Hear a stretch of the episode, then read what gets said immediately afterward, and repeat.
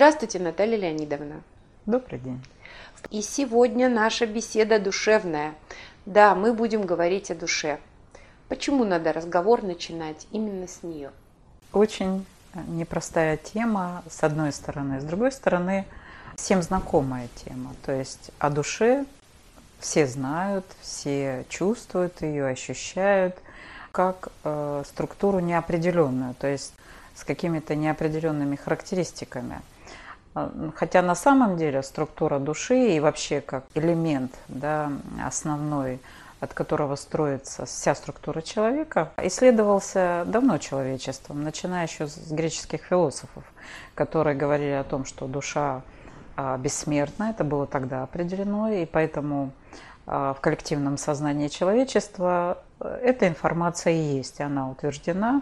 И она закреплена тем, что эта тема обсуждалась и а, исследовалась духовными практиками, духовными лидерами там, и так далее. Эта тема обсуждалась, потому что душа действительно это та точка, та божественная субстанция, которая есть у каждого человека.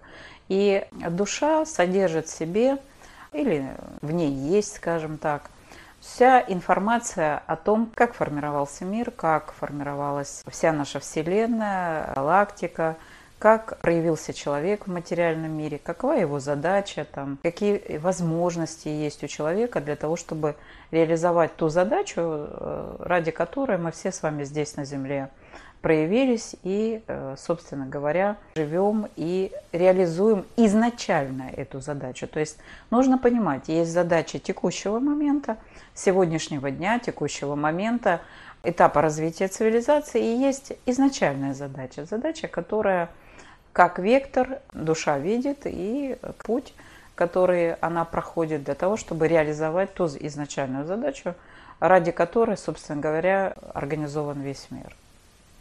То есть душа – это не просто некая такая неопределенная область, а это вполне в духовном пространстве структура, которая знает, зачем человек проявлен, какова его задача и какова задача вообще существования этой Вселенной, даже мы можем сказать.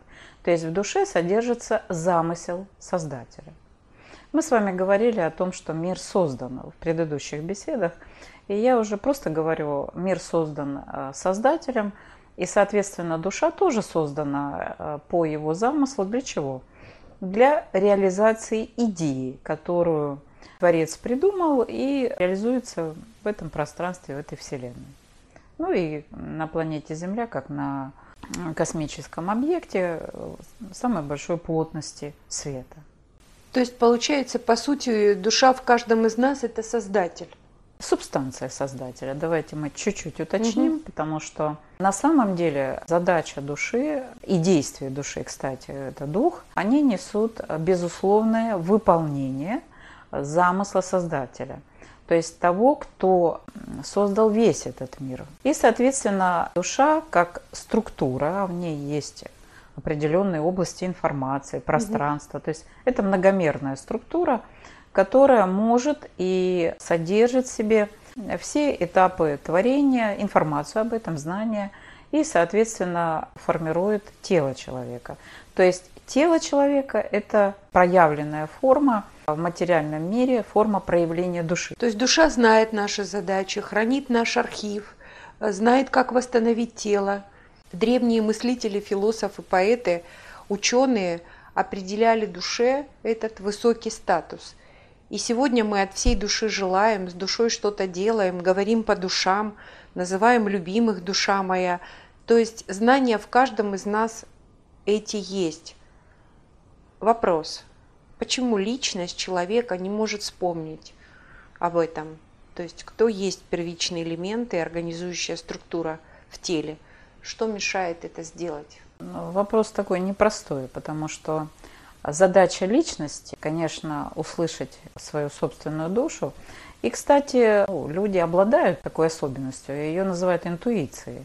То есть это такой разговор с душой, запрос э, некий формируется внутри личности, и душа дает подсказку в виде интуитивного осознания какой-то информации. Угу. Вот. На самом деле разговор с душой возможен. Но задача каждой личности стать творцом. Но не просто творцом, а созидателем – и созидателем по образу и подобию. И вот здесь очень важный момент, почему нам сложно услышать свою душу, потому что душа, она говорит на языке ну, Создателя, да, Бога Единого. А личность, которая ну, развивалась от момента проявления, например, данного тела, хотя а, надо сказать, что личность это сложная структура, многомерная, и в личности тоже есть определенные уровни и пласты, которые могут помочь той проявленной индивидуальности, которая здесь и сейчас живет, стать именно личностью, которая может созидать и творить. Но дело в том, что сам механизм проявления личности и той задачи, которая стоит перед личностью, в силу того, что форма человека, то есть тело человека, имеет задачу, которая должна привести к э, реализации задач создателя по поводу целостной структуры человека.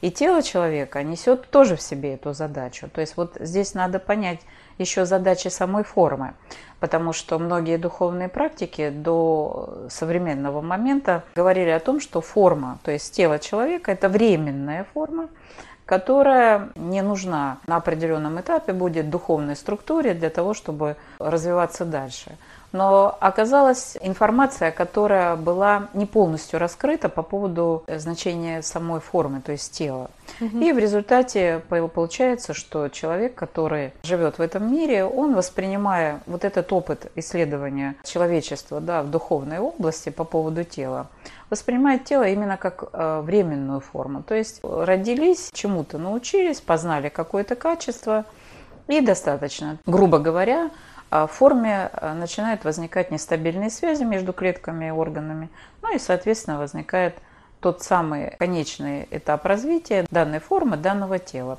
Потому что надо сказать, что э, философы всех времен и народов говорили о том, что душа – это бессмертная структура. То есть в ней, ну как можно представить, что свет, свет умирает? Это невозможно.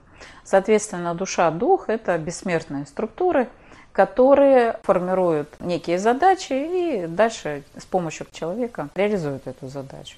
То есть получается форма, имею в виду физического тела, потому что слово человек само по себе, оно объединяет всю структуру человека, это душу, дух, сознание, ну то есть все элементы структуры человек, а личность организует взаимосвязи между этими элементами, стараясь понять задачи души, действия духа, сознания и дальше как организовать тело, то есть то, с помощью чего, собственно, познается мир, как организовать тело так, чтобы оно не отвлекало личность от задач познания. Личность старается понять задачи души, вот она старается, это значит, она уже стоит на позиции, что в душе есть все знания и э, задачи э, известной душе. Вот немножко такой прикладной вопрос. Возможно ли это сделать неким технологическим способом или как распаковать в себе вот, э, вот эту связь с душой? Интуиция – это как, наверное, начало, может быть, работы или одна из форм взаимодействия со своей духовной структурой. Интуиция – это как озарение же, понимаете? Угу. Дело в том, что интуиция присутствует у всех людей на Земле, но кто-то слушается свой внутренний голос, кто-то не слышит его, кто-то не прислушивается, кто-то вообще его не слышит, наверное. А дело в том, что это именно как озарение, осознание какой-то информации. Угу. А взаимосвязь личности или разговор личности и души, он угу. начинается прежде всего с момента, когда личность начинает думать о том, кто она есть. Угу. То есть зачем? У нее возникает вопрос. Ну да, позиция. Зачем это. она живет, э, какие задачи решает, что необходимо понять для того, чтобы научиться адекватно реагировать на ту информацию, которая окружает эту личность во внешнем пространстве. И как правильно реагировать на те события, которые бурно развиваются. И, например, сейчас можем сказать, что задачи встали перед всем человечеством идентичные – то есть справиться, например, в области здоровья, да, научиться справляться с той ситуацией, которая возникла и проявилась сейчас для всех людей на Земле. Угу. А на самом деле, если бы э, человек как проявленная структура здесь на Земле понимал свой статус, мог активизировать ресурсы, возможности самого тела, то я думаю, что все возможно с помощью, например, психической энергии справиться с тем, что в организм попадает какая-то информация, ее можно вывести без вреда для организма. Но для этого нужно понимать, кто ты есть. А э, личность, которая развивается в физической реальности от момента рождения, познавая материальный мир, научается управлять этим материальным миром, в том числе и телом, кстати. Потому что если посмотреть, как дети это делают, то это очень интересно. А они, как дети это делают? они рассматривают руки, ноги, потом э, стараются перевернуться, там, сидеть, э, ползать, ходить. На самом деле э, вот эта уже личность учится управлять материей своего тела. Соответственно, дальше мы видим уже следующие этапы, да, там внешняя материя, которая берется в руки, уже осознается там каким-то образом, опознается даже, можем правильно сказать, опознается формы, геометрия там, и так далее, и так далее. То есть на самом деле ребенок учится именно взаимодействовать с предметами внешней реальности, материальными. И когда этот этап проходит, дальше там этап взаимодействия уже и осознание мамы, папы, там, э, как структур, которые заботятся о тебе там, и так далее. То есть вот эти вот внешние контакты, внешние взаимодействия помогают личности научиться управлять и материей, энергией, информацией, то есть постепенно осознавая и понимая себя. Но где-то это идет на таком уровне, где-то бессознательно, можем сказать. То есть по некой программе, которая есть в этом теле, но при этом личность уже самостоятельная структура, она осознает опыт, который получает человечек маленький, когда растет, от взаимодействия с различными объектами а, внешней реальности и внутренней в том числе, кстати. То есть если вспомнить, как, например, растут зубы у детей, да, там и так далее, то есть это все а, опыт, который личность набирает для того, чтобы в дальнейшем, а, когда тело сформируется, программа будет реализована, это не секрет, об этом а, знают многие духовные практики, это граница 21 год, когда полностью тело сформировано и, соответственно, программа роста самого тела как формы, он э, переходит уже в форму взаимодействия с внешней реальностью и развития через развитие личности. Ну, вот здесь возникают моменты, когда область восприятия личности, накопившийся опыт взаимодействия с э, внешними объектами информации, начинает структурировать, систематизировать и выстраивать уже свой план развития. Так что вот здесь возникает как раз и момент, насколько личность чувствует задачи души. Наталья Леонидовна, что такое задача души? А задача души, она соответствует задачам изначальным, поставленным Создателем перед душой как информационной сферой. Ну, конечно, мы не привыкли такими оперировать понятиями, но это информационная сфера. Только она субстанцией самого Создателя, то есть свет. И эта субстанция, она живая. Поэтому возникли такая фразеология, да, чувствуем душой, там, ощущаем, там, и так далее. Но на самом деле это информационная сфера, в которой находится информация, знания, энергии там, и так далее. Все, с чем может человек проявиться в этой плотной реальности и получать опыт творения. Задача души – это сформировать, ну, это уже не секрет, в принципе, это во многих, мы можем сказать, э, книгах и так далее. Есть этот момент, э, ну, таких э, книгах, допустим, Библия там, и так далее, таких ну, в коллективном сознании, можно сказать, информационных источников очень важных. Э, душа несет в себе задачу Создателя по формированию человека-творца. Но человека-творца по образу и подобию. То есть человек, который умеет созидать и творить без разрушения. Это очень непростая позиция, потому что а, мы привыкли в материальном мире видеть, что тот цветочек из семени прорастает, расцветает и увядает. Но на самом деле это только наше восприятие, которое настроено на то, что мы исследуем процесс, то есть человек исследует процесс во времени, то есть э, ну, в протяженности, скажем так. Поэтому здесь мы, собственно говоря, что делаем на Земле, как ну, каждый человек? Он исследует законы творения, учится сам творить и, соответственно, реализует задачу создателя, изначальную задачу. Но сейчас та ситуация, которая возникла в пространстве коллективного информационного поля Земли, она подсказывает, да, ну, как бы направляет наш процесс развития на то, чтобы человек мог открыть какие-то внутренние резервы, э, внутренние какие-то ресурсы для того, чтобы справиться уже ну, с вопросом, который стал перед всем человечеством. А зачем мы здесь живем на Земле?